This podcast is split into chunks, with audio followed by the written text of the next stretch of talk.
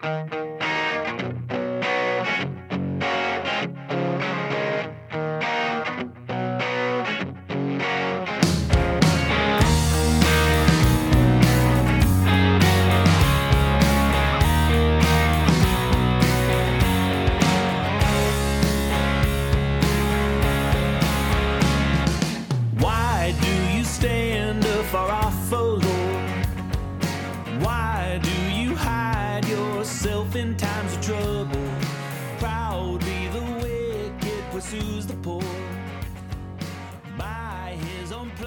Hello.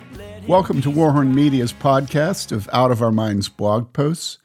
This is episode 74. It's titled Are There Other Gods? It's by Pastor Alex McNeely. It's dated March 10, 2023. This is Tim Bayly. I'm your reader. As we've been reading through the whole Bible as a congregation, I have fielded a few questions about Scripture's apparent references to divine beings other than God. The answer to the following question on that topic has a lot to do with worship, so I'm sharing it with you here. Question In Psalm 138, what does it mean by, quote, I will sing praises to you before the gods, unquote, in verse 1? Answer That's a great question. The Hebrew word is Elohim, which really can, in this context, be translated as gods.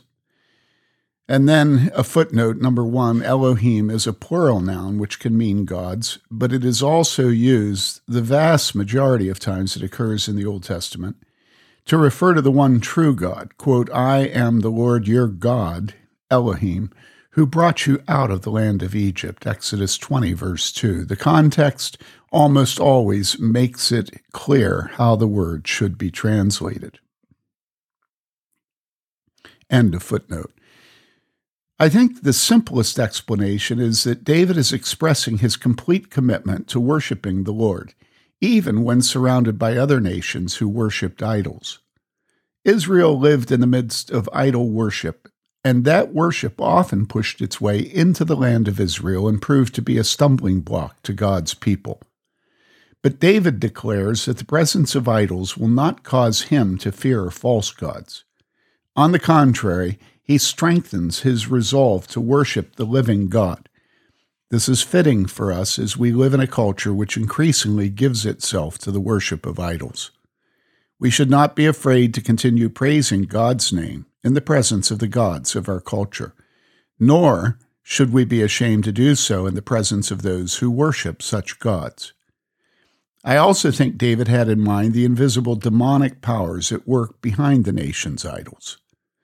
Many theologians believe, and I'm inclined to agree, that when the Old Testament refers to, quote, gods, unquote, or sometimes, quote, sons of God, unquote, in contexts like this, it refers to angelic beings, whether good or evil, who have been given real authority in the world in various ways.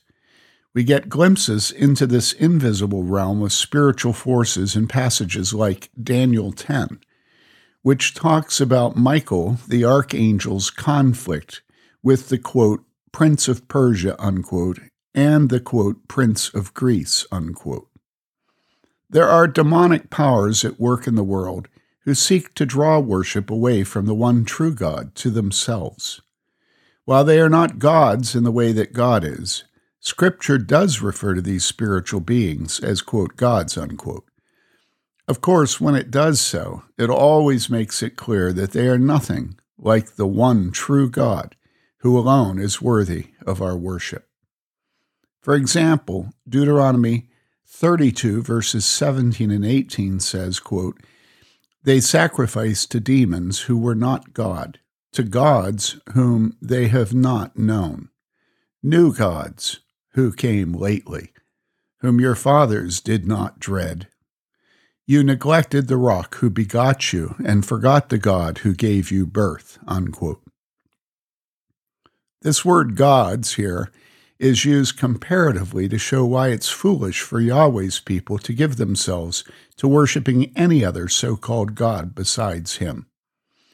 They are gods, quote unquote, who are not God, quote unquote.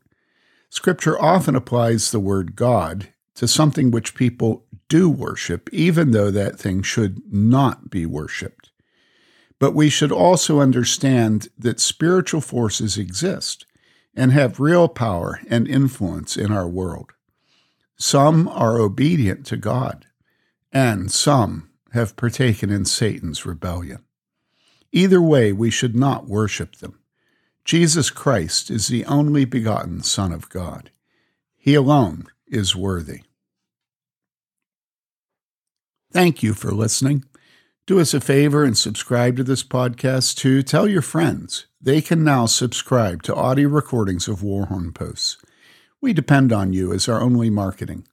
Until our next post, stay warm, devote yourself to loving your neighbor, and love God with all your heart and soul and mind and strength. This is Tim Bayly saying thank you for giving us a listen. Goodbye.